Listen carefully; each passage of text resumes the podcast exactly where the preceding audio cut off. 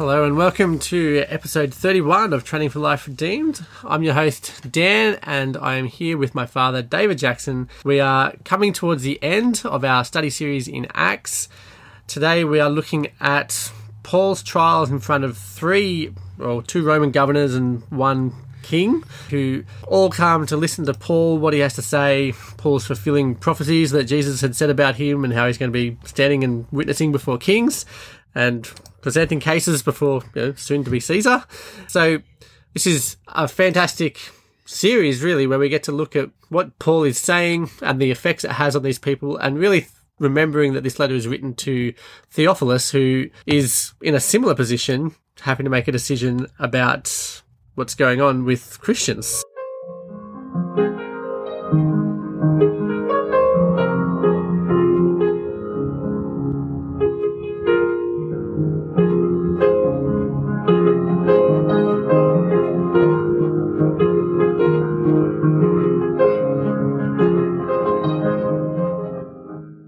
Dad, what happens with Felix? Felix comes in, he's looking after Paul, he's the governor here, and he tries to get to the bottom of the case? Yeah, well, one of the characteristics we read through the whole Bible is that Satan, the word Satan means accuser, and Satan's accusations against the people Jesus has saved, whether they be Old Covenant or New Covenant believers, his accusations are always false. And your classic behind this is the book of Job, where Satan accuses Job of being a fake believer. If you take away his toys, God, he'll curse you to your face. And it's funny, in the book of Job, Satan actually says to God, if you take away his toys, he'll bless you, won't he? And then God takes, God says, well, go and take away his toys. And he takes away his ten children. He takes away everything he owns. And the guy is absolutely devastated. You want to talk about P T S D. Mum's doing a counselling course, and she was saying, you know, who can we think of in the Bible who had might have been threatened with P T S D? And I'm going, well, let's start with Job. We can think of a few. But here he is, sitting down, miserable, and what does he say? The Lord gave, the Lord took away, blessed be the name of the Lord. Duh, Satan's accusation's false.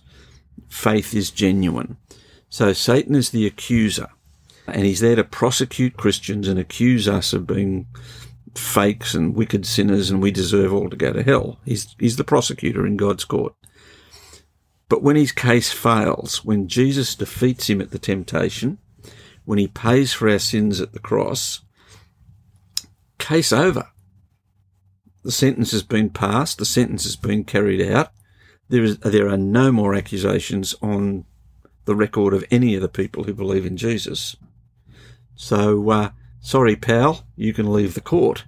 And so you read these passages in Luke ten and Revelation twelve where Satan gets kicked out of God's courtroom. But what he does when he gets kicked out of God's courtroom is he turns to be a vigilante. So if you watch any Clint Eastwood movies, you know that, you know, the courts are useless and the law is, you know, a wimp. So what you really need is a bad cop to go out and shoot the bad guys and save the courts the trouble. And that's what Satan does. He is his own little militia force that's going to ignore the government and go and kill Christians because he can't get a conviction in God's court. So is Felix then like acting like Satan, or is it going to be the Sanhedrin well, who were trying to get it to? Like, what's... So the Jews turn around and they set up a vigilante squad to assassinate Paul. The Romans come in and rescue him, and now Paul is going to go through court after court after court, where the accusers. So the Bible speaks of the offspring of the snake. So there's Satan in God's courtroom in Job accusing Job, and then down on earth it's Job's friends who are doing all the accusing.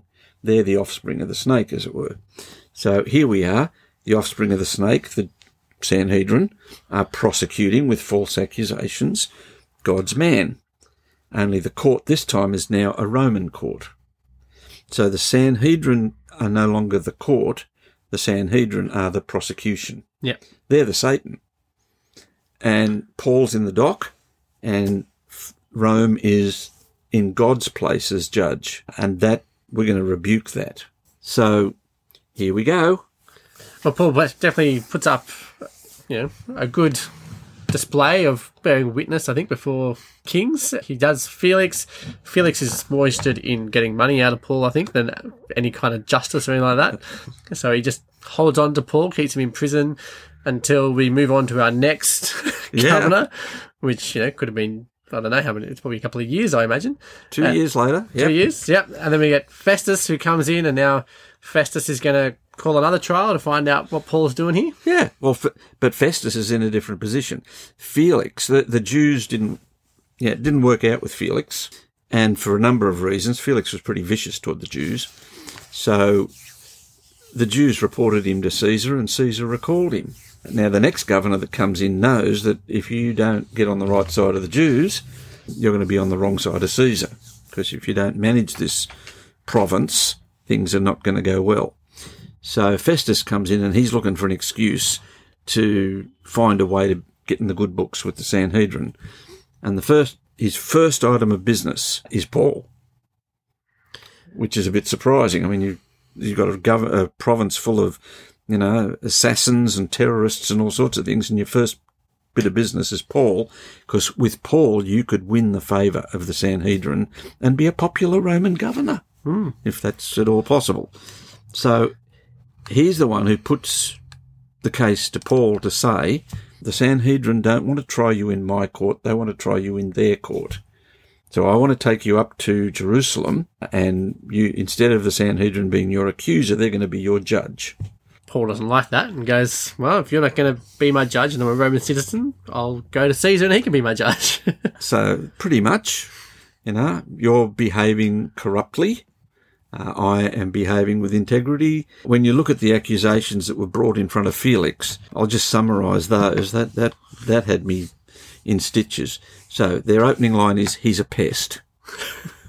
Uh, what, what what are your charges against this Paul? Why are we having these riot, riots and assassination squads and all the rest of it? Oh, he's a pest. He stirs up dissension. Did he start the riot in Jerusalem? No. Let's let's wait for the report from the Roman garrison commander as to how he rescued him from the riot. Yeah, he's leading a Christian sect. Is that a crime? He tried to desecrate the temple. Yeah, who says?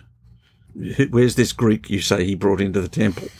So the whole thing looks ridiculous. And then, am I going to go up to the Sanhedrin and have those guys sit in my judgment? It's a foregone conclusion, I'll be dead. Let's go talk to Nero. And that now just flips the tables, because they've got no charges to lay. Yeah. How do you write to Nero and say, I'm sending him to you because he's a pest and because the Jews don't like him and they rioted against him because they mistook the guy he was with for being a Greek in the temple and it broke some Jewish law or other. This is not, not something good to Nero. Nero is, you know, you're going to take how many hours of the emperor's time on something like that? The last guy got recalled. Do you really want to try this on? So I guess he takes a while to send him. Well, his problem is he can't not send him. Well, that's right. But he needs to send him with something. But he's, what on earth is he going to say that isn't going to make him look worse than Paul? So he summons our dear friend Agrippa. And that takes us to study six. Yeah, well. Acts twenty-five, twenty-six. Who's the madman? Who's the madman? Come on. Paul presents his case before Festus and Agrippa, and the comment is, you know, all your learning has made you, has driven you mad, Paul. And, I mean, you've got to stop and think about that statement for a minute. You are so well educated that you're insane. So using your reason and your research and your reading and all the scholarship you bring to the table, that makes you mad, whereas we're all sane. And it's the sane people who, under the conviction of the gospel, as Paul tells his story, they get to a point where they're almost convicted of their sin and almost convinced that Jesus is who he says he is. And their answer to that is to rush out of the room and end the story, end the, the interview. And you're looking at that and thinking to yourself, wow, who's mad here? Which is rational, believing in Jesus, or the irrationality of shutting the preacher up because he's getting to me? Is it your great learning or is it your great foolishness? Who's the madman in this room? Well, yes, and then King Agrippa definitely comes out as well, and he can see the rationale behind Paul's arguments and stuff as well. He's very familiar with what's happening amongst the Jews. Paul is convinced that Agrippa believes in the prophets and all that kind of stuff, and Agrippa is intent to make sure that he's not persuaded to become a Christian in such a short amount of time. Yeah, uh, doesn't say he wouldn't like to do it for a long amount of time, but yeah, not so quickly. Uh, and then yeah, the end of agreement is that there's no charges and we got to just send him, and yeah. who knows what to send him with. And you have the testimony now of two Roman governors, governors Agrippa, who's the king of the Jews at the time, and they're all saying, the man is not doing anything worthy of death or imprisonment. If he hadn't appealed to Caesar, we could have let him go, but we couldn't let him go because the Sanhedrin would get upset. So this is a political decision, but two Roman governors and the king are declaring him innocent. And my mind goes straight back to Pontius Pilate. Three times he declares Jesus innocent, and then being the wimp, because he's scared of the Sanhedrin, he hands him over to get crucified. So there's no, if you're Theophilus and you're looking at this, you're going, this is crazy. There's nothing wrong with this gospel. Well, that brings us to the end of episode thirty-one. So if you would like your study notes to dive a bit deeper into this, and that's, you know, we're going to go over three studies in each of these sets of study notes, head over to trading for life redeemed dot com slash thirty-one to grab your study notes. If you enjoyed the episode, please leave us a review. And I hope that you will subscribe if you have not yet already. Come and join us for our last episode on the Book of Acts as we finish it off. On Friday, we're looking at episode thirty-two, Acts chapter twenty-seven through to the end, and our trip to Rome.